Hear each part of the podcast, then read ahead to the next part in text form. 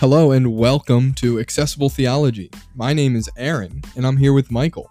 And our goal is to make the study of God's Word accessible to our listeners so that we and you would better love God, know truth, and live accordingly.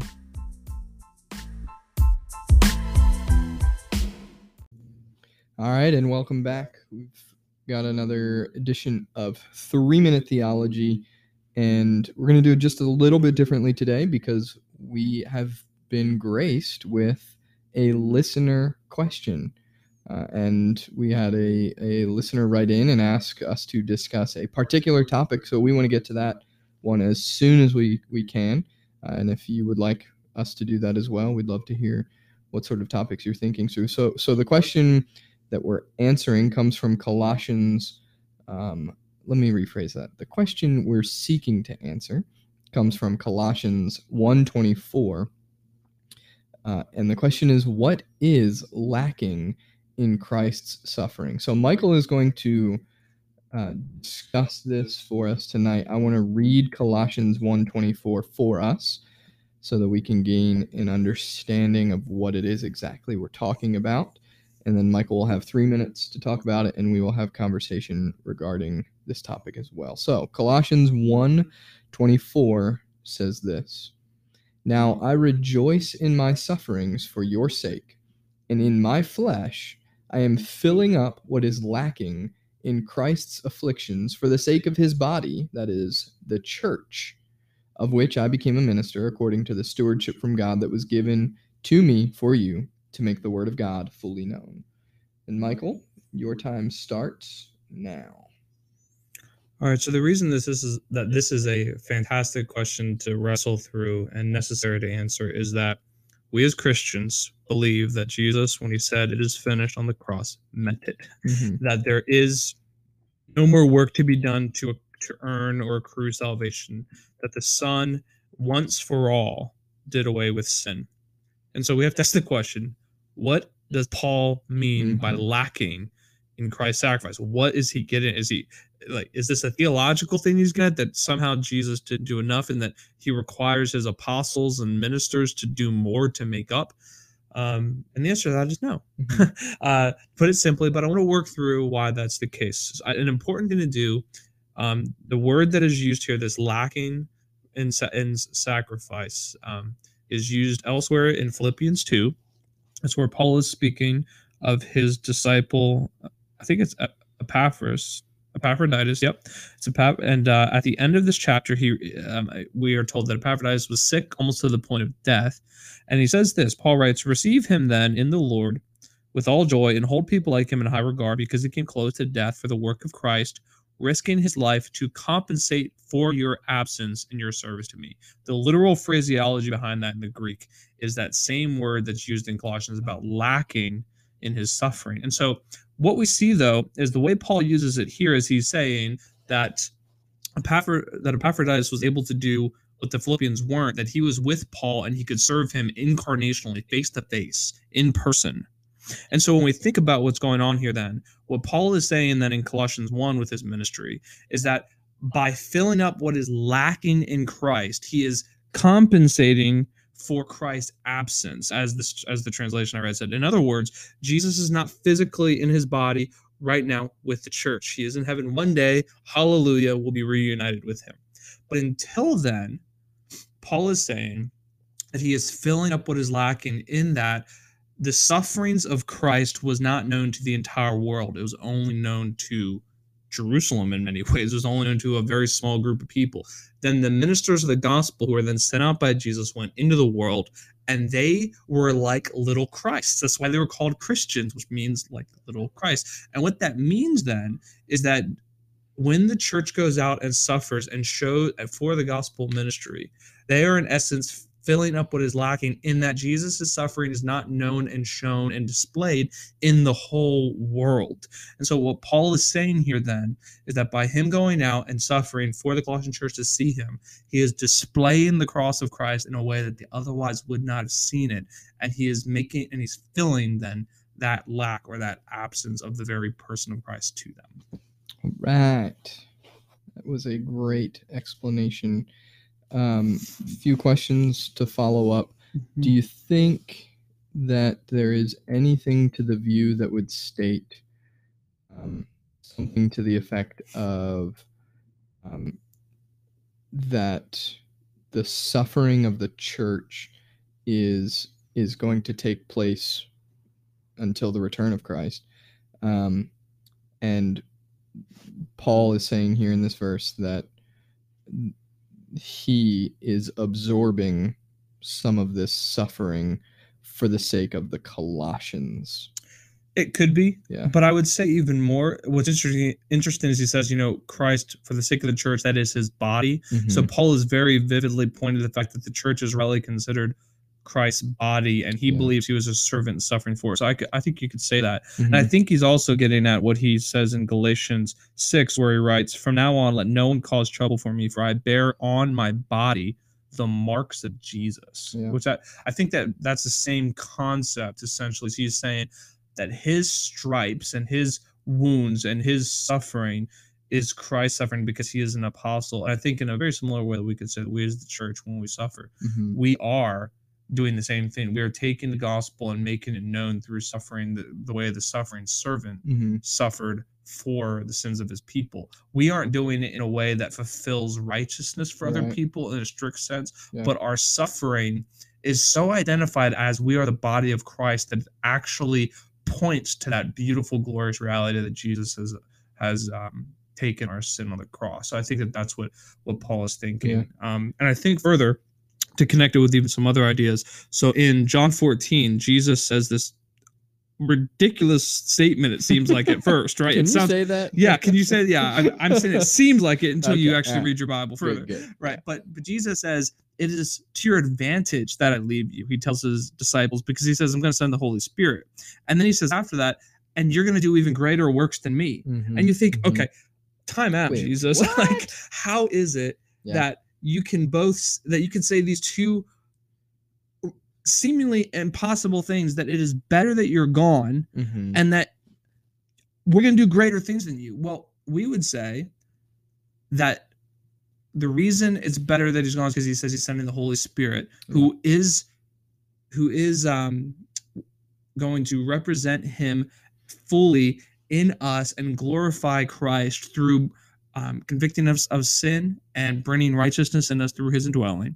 But then simultaneously, how can Jesus say that we're going to do greater works? Well, the greater works, I would argue, is the church going beyond, as we see in Acts, just Jerusalem, but into Judea, Samaria, and the ends of the earth. So the greater works is not more powerful works than Jesus. That's not possible. Right. I think the greater works means broader display of gospel fruit than just Jesus in his localized ministry, in his body. Think of it this way. Jesus took on a body, and he was not a shapeshifter. He was in this body. But by his resurrection and the indwelling of the Holy Spirit, the body of Christ is now the church, who are mobile temples. And now you have this explosion picture, right, where Christians are representing the body of Jesus and are doing greater works by being all over the world mm-hmm. and extending the reign of the gospel as Jesus extends his kingdom through his church, mm-hmm. right? So then to tie that back then with what Paul can say here when he says filling what is lacking, that's what I think is getting at, is that him and his apostolic ministry, which is then given to the church after the apostles are gone, and we are not that we're apostles, but that we continue the work of the ministry of Christ, that we, as the gospel extends through us, as it says in 2 Corinthians 4:15, mm-hmm, as mm-hmm. grace extends to more and more people, it abounds to the glory of God. Why is God glorified through the abounding of the gospel? Well, I would say that it's because the greater works than Jesus are being done because the Holy Spirit is in us, bringing about that reality, right? So I think what Paul is getting at then here, when we think of Colossians 1 and Philippians 2 and Galatians 6, as we just said, is that the lack is not lacking in Christ's sacrificial death, but it is in that Jesus had more people he wanted to save. And think of it this way. It's real. I want to be careful with words here. He's almost saying, I can't just do that with my one body. So I'm going to fill all of you with the Holy Spirit, and you guys are going to complete this mission. But Jesus is so short, it's going to be complete because he is through the Holy Spirit going to bring it about through his church. And I think that that's an amazing display of Christ's purposes in the world, but he does this through the church and through, in Colossians 1, Paul's suffering to bring these realities about. Okay. Yeah. Yeah, that's good. So why is this good news for average Joe Christian? Why does this matter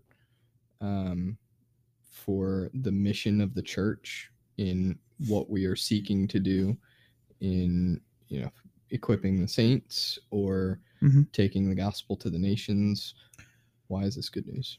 Well, let me put it to you this way. If you are listening to this in America or in some country that is outside of Jerusalem, you are a direct recipient of somebody fulfilling the greater works by suffering. Like Paul preached the gospel to somebody who preached the gospel to somebody else, who preached the gospel to somebody else, who preached the gospel to somebody else. And down through the ages, you are now a recipient of this massive discipleship chain that has happened. And so why does it matter? You would not be a Christian if this didn't happen, because that's how Christ is going to save people, is through the multiplicity of disciples, which looks like Christians being willing to suffer for the sake of the gospel. All of us in America are in many ways, you could say, are believers, because people suffered to move here, to begin this country, to instill religious liberty. You think of all the work that has gone on before us and the saints who have paved the way so that we can live as we do.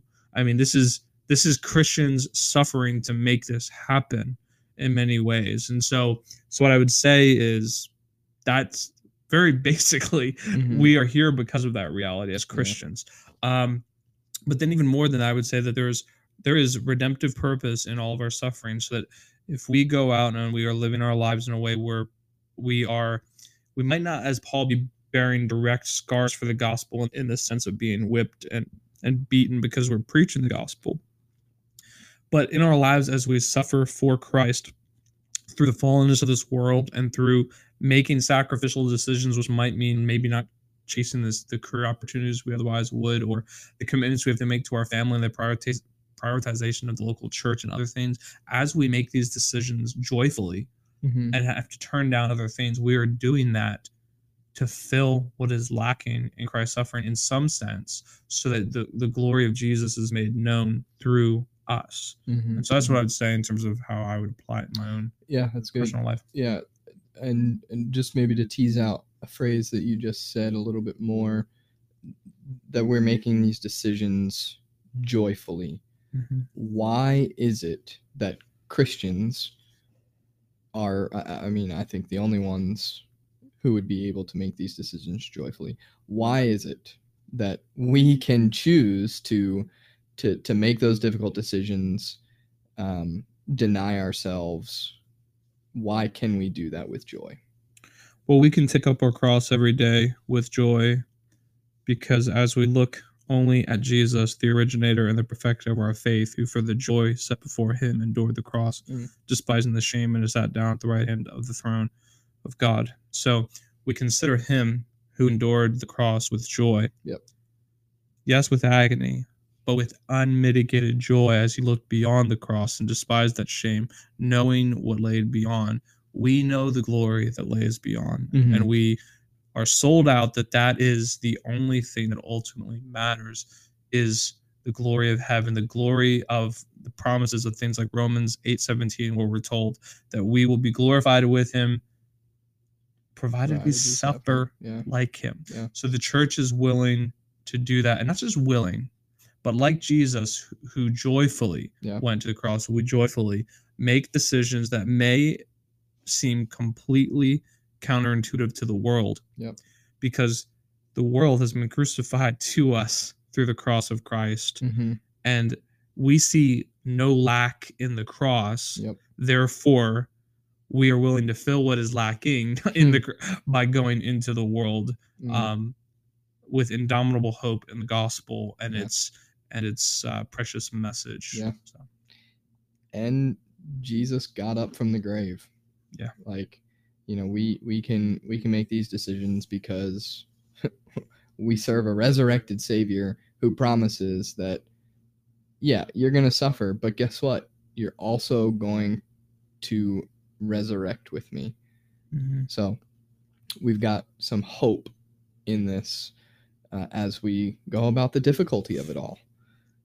So yeah, that I mean, I'm not sure I have any further questions. I think that was a really helpful explanation. Any other final closing words before we wrap it up here? Yeah, I think to summarize everything we just said, simply, because Jesus has no lack, we are filled with joy and go to complete what is lacking, which is not his ability to save, but the amount of people he has yet to include, as God is patient. And we haste the coming day of his return, but until then, we press on with this indomitable joy, trusting that Christ will save more until he returns. Amen. And what a word to end on. So until next time, we want to charge you, as always, to love God, know truth, and live accordingly.